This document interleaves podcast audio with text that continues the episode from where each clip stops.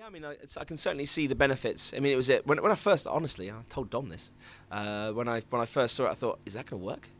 Because it was like, you're you putting a Gamerbase inside a HMV store? That's expensive real estate. How's it going to pay back its uh, the return on that investment? But it seems to work. I mean, certainly the numbers I've been told are big increases in sales on stores that have those built in. I mean, it's brilliant for for the games industry. It's great to see those sorts of companies like that taking it seriously.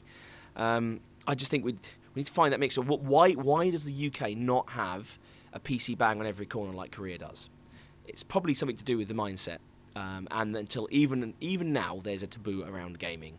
Even though it's now an acceptable activity for you and a few mates to do on a Friday night instead of going out in the town, um, it's still not quite accepted as much as it is, say, in Korea.